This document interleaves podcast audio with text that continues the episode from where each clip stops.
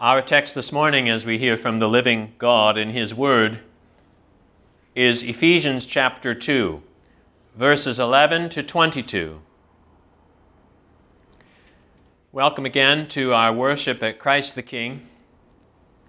For those of you uh, perhaps joining us who were not with us last week, we are continuing this morning in a short series of sermons which I've informally given the subject heading Race and the Gospel. As I explained last week, I decided to take a further break from our study of the book of Hebrews and to embark on this series in response to the events of recent weeks that have brought to the forefront of our collective attention the issues of race and racism especially in the North American context. Over recent weeks, I've concluded that as a pastor in this time, though I personally have only limited experience from which to speak on these matters, I concluded nonetheless it was important that we consider how, as Christians, we can approach the subject of race from the perspective of the gospel. My introduction last week uh, was rather long and outlined the objectives of the series in a general way. I won't take the time now to repeat all of that, except to say that I am convinced that an honest reckoning with the Scriptures can, will lead us to a humble examination of ourselves, of our churches, and of our society when it comes to matters of race. As Christians, the truths of the Bible must shape our view of humanity. The commandments of the Bible must inform our ethics. And the pronouncements of the good news, the gospel focused on Jesus Christ, must shape our hope for the future and the work we do now in light of that hope. So, though I said some of this last week, it struck me again this week that there are at least three basic approaches that one could take in addressing the subject of race from the Scriptures. There may be more than just three, but there are at least, I think, three approaches. The first approach would be to focus on the truths that emerge from the doctrine of creation itself from the fact that, as Genesis chapter 1, verse 27 says, God created man in his own image. In the image of God, he created him. Male and female, he created them. Beginning there, one could focus on what it means to be in the image of God, what the implications of being in that image are for the dignity and equality of every human being irrespective of race or ethnicity. One could then consider the ways that that deep truth undergirds the Bible's broad concern for justice, and how in the New Testament Jesus and Paul and James and John explicitly pick up on this in their teachings and writings. Along those lines, one could then look at the Bible's understanding of the fact that there are many nations and people groups, and how, as Paul says in Acts 17, it's because God made from one man every nation of mankind to live on all the face of the earth. That could be one general approach taken. Maybe you could call it the image of God approach to the subject of race and racism. A second approach one could take would be to proceed from the commandments that permeate the scriptures to love others, to love all others. We read some of these last week. Love your neighbor as yourself, Leviticus chapter 19, verse 18 commands. Love your enemies, Jesus says in Matthew 5. Do good to everyone, Paul writes in Galatians 6. Whatever you wish that others would do to you, do also to them, our Lord says in Matthew 7. In this approach, one could consider the nature of what the Bible calls love. Love does no wrong to a neighbor. The apostle Paul writes in Romans chapter 13 verse 10. Therefore, love is the fulfilling of the law. Or 1 John chapter 4 verse 8.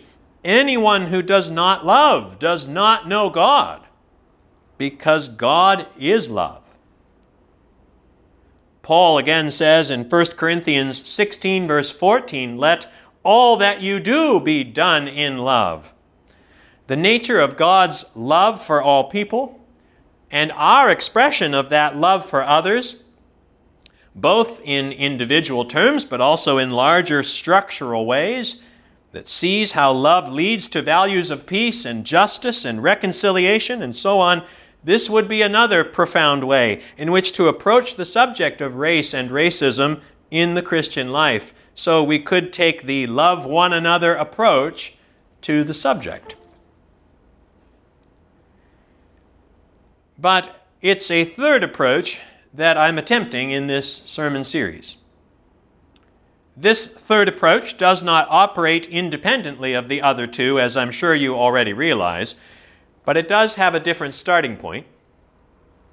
Rather than beginning with the created equality of all persons in the first approach, or with the great commandments to love God and love others in the second approach, the third approach I'm taking in this series is to consider the nature of the gospel itself. That is, what is the content of the gospel? What does the gospel itself claim to be and to do in our lives and in the world? What is it that God's really up to, according to the Bible? What's the big picture? How is God bringing it about? What are the implications of that when it comes to how we think about race and ethnicity in the world today? And since the center of the gospel is Jesus Christ, the Son of God who took on flesh, who died and rose again, who ascended and who will come again. Since who Jesus was and what Jesus did and why Jesus did it are central to all of this, it likely won't come as a surprise that it is there that we'll be focusing much of our time, including our time this morning. Last week we were in Luke chapter 4, verses 16 to 30, where we saw how Jesus himself began his public ministry with astonishing clarity and explicit focus on this point that the good news and the liberty and the favor of God that he himself claimed to bring as the Messiah was for everyone. That God's kingdom is not for one group to be part of to the exclusion of any other. It is not to be enjoyed more by one group than any other. No, differences of race or ethnicity are of no significance in receiving the benefits of God's kingdom. That's the first thing that Luke shows us out of Jesus' public teaching ministry.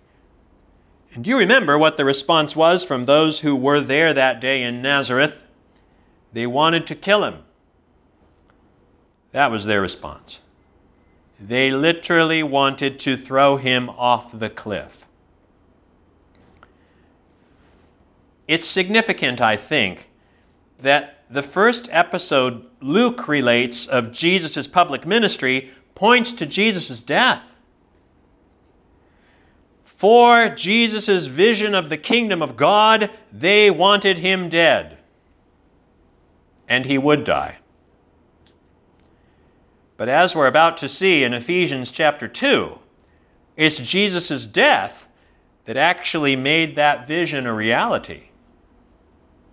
So I'd invite you to turn in your Bibles, if you would, to the letter of the, uh, to the Ephesians, chapter 2, verses 11 to 22. You heard Renata read the passage earlier in the service. No doubt some of you have studied this well known text in the past without trying to accomplish uh, an exhaustive exposition of the passage, I want to begin with some structural observations that will lead us into the heart of what I want to uh, say this morning. Verses 11 to 22 divide into three sections, I think. The first section is verses 11 to 13, in which Paul urges his Gentile readers to remember. Remember your past situation, Paul says. You who were called the uncircumcision by what is called the circumcision. You were divided. You were separated, Paul says, verse 12. Remember that you were at that time separated from Christ, alienated from the commonwealth of Israel, and strangers to the covenants of promise, having no hope and without God in the world. But, verse 13 says, now in Christ Jesus, you who once were far off have been brought near by the blood of Christ. That's Paul's one verse summary of what he'll go on to explain in more detail. But the point is that their former condition has been altered. Once they were separated, once they were alienated and strangers, but now they who once were far off have been brought near. God had foreseen that this would be the case. The imagery of far and near in that verse is borrowed from the prophet Isaiah, chapter 57, verse 19, where the prophet relays the speech of the Lord, who says, Peace, peace to the far and to the near, and I will heal them. The coming together of those who are far and those who are near has always been at the heart of God's kingdom promise. Jesus knew that. This is what we saw last week in our study of Luke chapter 4. The emphasis in this first section of our Ephesians passage is on what it was like before. The emphasis then in the third section of our passage is on what it's like now. We'll come back to verses 14 to 18 in a moment, which is the second section, but first look with me at the third section in verses 19 to 22. You see there in verse 19 how Paul begins to draw a conclusion from what has come before in the beginning of verse 19. So then, he writes, so then you are no longer strangers and aliens referring to the language he used back in verse 12. But you are fellow citizens with the saints and members of the household of God, built on the foundation of the apostles and prophets, Christ Jesus himself being the cornerstone, in whom the whole structure, being joined together, grows into a holy temple in the Lord in him you also are being built together into a dwelling place for God by the Spirit. All that was once true in your past, Paul is saying, now has been radically altered. And I want us to focus on the changes we see there between the first and the third section, at least some of them, before we go back and look at the second section to see how it all came about. Notice how the Gentiles, who were described as strangers in verse 12, are now called fellow citizens in verse 19. That's a meaningful contrast of terminology. A stranger literally is someone from another tribe or country so in verse 12, when Paul used that term to describe Gentiles as being strangers to the covenants of promise, he was declaring that they were literally foreigners. But in verse 19, Paul says they are now citizens, along with other believers, the saints in verse 19. They are now citizens together in God's kingdom.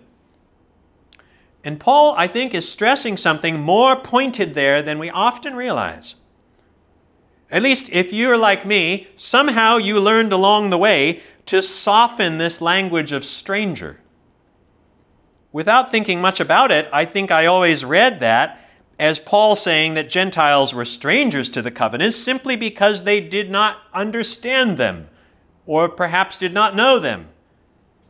But that's not the full picture, at least not the complete picture. Paul means they were quite literally strangers to them because they were foreigners, because they were from other places.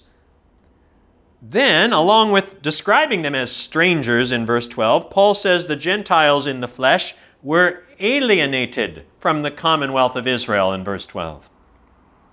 And here again, Paul's using language that's more specific than we sometimes think.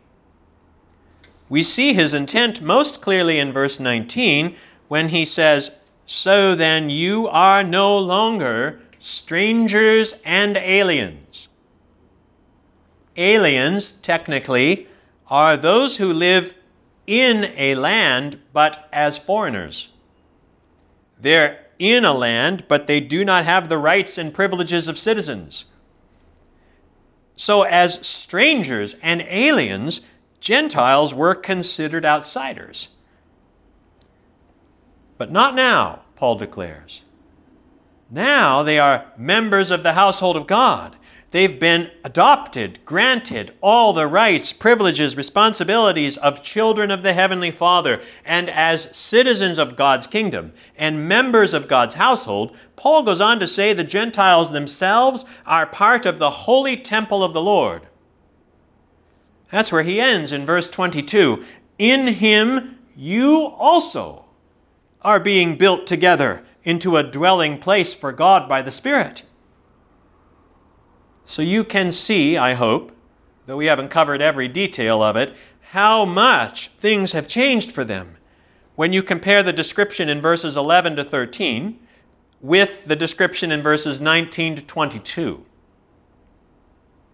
From two divisions within humanity, God has brought about reconciliation.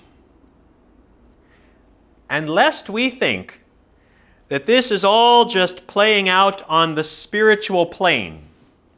As if Paul is in this passage merely saying that now Gentiles too are able to be spiritually reconciled to God and be spiritually members of God's kingdom.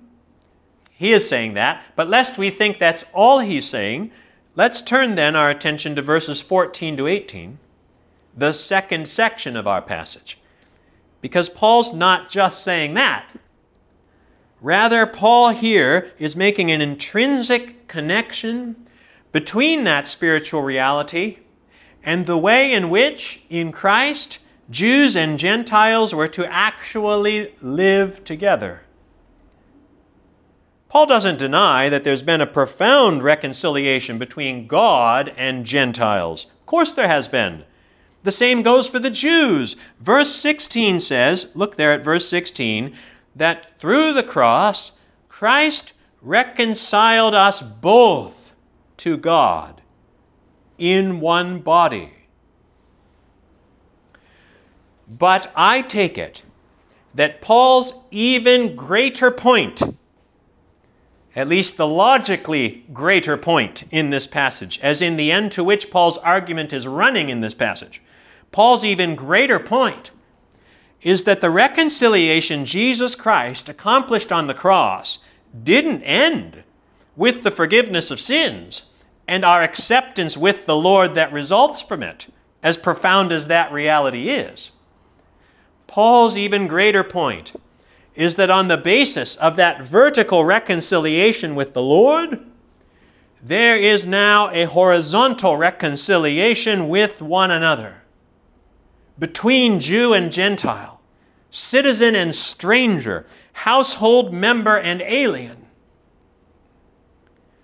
For the gospel itself, Paul seems to suggest, is what brings about radical change in our relationships with one another across all lines, be they lines of ethnicity and race, or from other passages we know, be they lines of gender or socioeconomic status, and on and on. Why do I say that? Let's have a closer look at verses 14 to 18.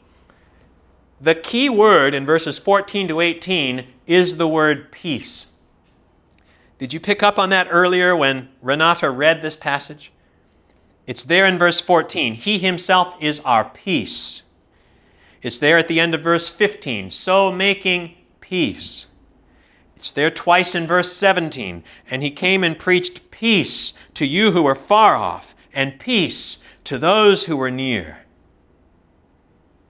And while, of course, peace in this passage includes the truth that by the cross of Jesus Christ, we and all people can have peace with God, that's not the end of it. That's not the end of the implications of the cross or the powerful work of the gospel that the cross facilitates. Because look back through those uses of the word peace with me and notice what's around them. In verse 14, Paul begins, For he himself is our peace. But then, what is the immediate way in which Paul defines that reality? The verse continues, Who has made us both one? And then, just to make the point even more clearly, the verse doesn't end there.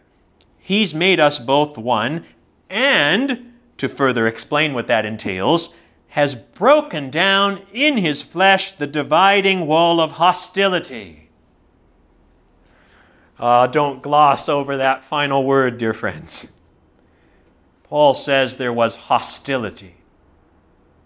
Hostility between Gentiles in the flesh and what is called the circumcision, as verse 11 described it, between Gentile and Jew, defined as the fleshly physical difference between Gentile and Jew. It is perhaps, I think, and have come to realize over the years, one of our greatest handicaps when we try to read the New Testament that mostly, I think, you and I fail to feel the weight of this hostility. We fail to sense and really understand, perhaps, the divide that existed between Jew and Gentile. That divide was not small. It was not simple, not shallow, not recent. It was huge, complex, deep, and centuries long. I would argue, as others have better than I have, that it was as intractable as any ethnic hostilities we experience today. The divide between Jew and Gentile was on several levels, of course. It was religious. Paul makes that very clear. That's more obvious to us. The Gentiles were without God in the world. The Jews knew the one true God. Christian Jews knew his Son, Jesus the Messiah. Gentiles simply seemed utterly outside, religiously speaking. They were pagans who didn't know God. But the divide was also cultural, it was also social. You pick up on this in various places in the New Testament. You only have to think of all the ceremonies and the practices, like circumcision, like dietary regulations, like rules of cleanliness, like holy days, and so on, that were in fact designed to set the Jews apart from the nations for a period of redemptive history. But as you come into the New Testament, of course, they had created huge cultural and social divisions, as several New Testament letters clearly attest. But the divide was not only religious and then cultural and social, the divide was racial. The divide was between a line that went back to Jacob and not Esau, to Isaac and not Ishmael, to Abraham and no other father. I think for some reason we tend to lose sight of that part of it. But this was as serious a division as any we have to wrestle with today. It was racial, it was cultural, it was religious, and it was characterized as hostile. We saw that in verse 14 at the end of the verse. We see the same thought pattern now again into verses 15 and 16. It's actually just all one big sentence. Jesus broke down the dividing wall of hostility by, beginning in verse 15, abolishing the law of commandments expressed in ordinances. Now, what ordinances are in view here? Just read on. That he might create in himself one new man in place of the two, so making peace.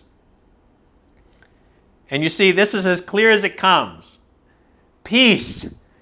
Peace here means two people are made one people. It's one new man in place of the two. That's what the gospel does. Not because the gospel somehow erases all cultural distinctives or makes everyone magically look the same or act the same. No. How does the gospel bring about this one new man? It's through the cross. Jesus breaks down the dividing wall of hostility by abolishing the law of commandments expressed in ordinances, that he might reconcile us both to God in one body through the cross, thereby killing the hostility. That's a verse worth pondering at some length, dear friends. The vertical and the horizontal are both there, and they're completely interconnected. It's because all people are reconciled to God in the same way through the cross that we're reconciled then together. Do you see that? It's that He might reconcile us both to God in one body through the cross the cross of Jesus Christ as the only means of reconciliation for all people to God brings people of different places and different histories and different identities and different cultures, and without eliminating those real distinctives, makes us one new man. God aims to create one new people in Christ who are reconciled to each other who for all their distinctives are not strangers, are not aliens, with whom there is no enmity, who are not far off, but who are now fellow citizens of God's household. I love how verse 18 puts it. For through him we both have access in one spirit to the Father. It reminds me of what Paul will later spell out in chapter 4, verses 4 to 6, when he says, There is one body and one Spirit, just as you were called to the one hope that belongs to your call, one Lord, one faith, one baptism, one God and Father of all, who is over all, and through all, and in all. And according to Paul, what is the result of all of this? What's the end result of all this talk about being reconciled to God in one body. We've already said it, but it's what he says at the end of verse 16. Paul says, God was thereby killing the hostility. What a wonderful word is thereby in that sentence, isn't it? it? Because it shows us the end goal. Here's the picture of what God is bringing about. Is the cross the ending of hostility between man and God? Yes. It's absolutely essential that that's the case. But it's not just that. It's inescapable in Paul's logic that the cross is the means by which God has killed the hostility, not just between himself and all people, but also thereby between all people groups. We see here clearly that the vertical and the horizontal reconciliation happen together and inseparably. God ordained the death of his Son to reconcile alien people groups to each other in one body. One author puts it this way The blood of Jesus is the only way that we sinners can come to God, and therefore the blood of Jesus is the way that God has designed for all ethnic groups to come to each other in peace. Keep in mind, dear friends, that the division of Jew and Gentile encompasses the entirety of humanity. Jesus Christ came and he preached peace to you who were far off and peace to those who were near. And this morning I ask do we believe that the gospel of Jesus Christ can do this? That it can actually kill the hostility that exists in this world? And if we do, do we then see and believe that the church, the one body of which Paul speaks, that's central to this happening? If we believe that, what might some of the implications be for our individual lives, for the life of the church? Well, they would be many. But I'll put this much out for starters, and it is only for starters. The preaching of the gospel does not properly end with the forgiveness of our sins at the cross. It's more like it starts there. The foundation, that foundation is completely essential. But precisely because the reconciliation with God that was won by Jesus on the cross is the basis on which all other reconciliation can be established. Does that make sense? I think it does. Paul writes near the end of Galatians in chapter 6, verse 14 Far be it from me to boast, except in the cross of our Lord Jesus Christ, by which the world has been crucified to me, and I to the world when we can think like that, when we can see in the cross the center of our worth and value and identity, then what happens to the way we see others? I suggest to you that gone will be all pride and all suspicion and all posturing and all deriving of value from what it is that sets us apart from others. And instead, what will come is a longing to dwell in unity because we know we are reconciled to God in one body through the cross. It is the reality of horizontal reconciliation between peoples that dominates this passage in Ephesians chapter 2. That ought to mean something for the value we as a church place on that. The gospel kills the hostility that doesn't mean there's no work to be done for that to show itself as a reality, either in the church or in the world. That does not mean it will be easy. It won't be easy. It will require a long term commitment that's willing to push through setbacks that will come along the way. But, brothers and sisters, if we believe what the apostle has written in this passage, how can we not desire to do that work?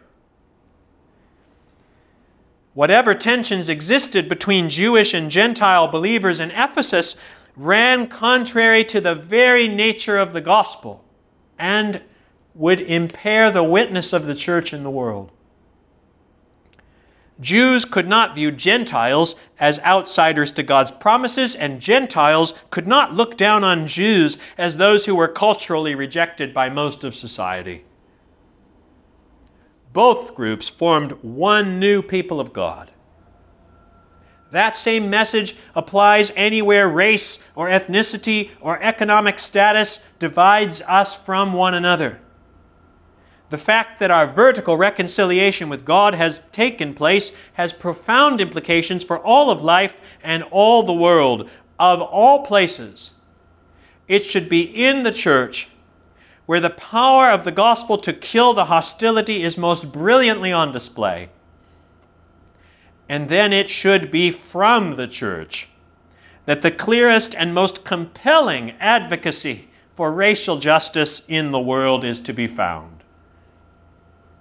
Because that's what will demonstrate the fullness of the gospel and the diversity of the kingdom for which Jesus died. In the name of the Father, and the Son, and the Holy Spirit. Amen.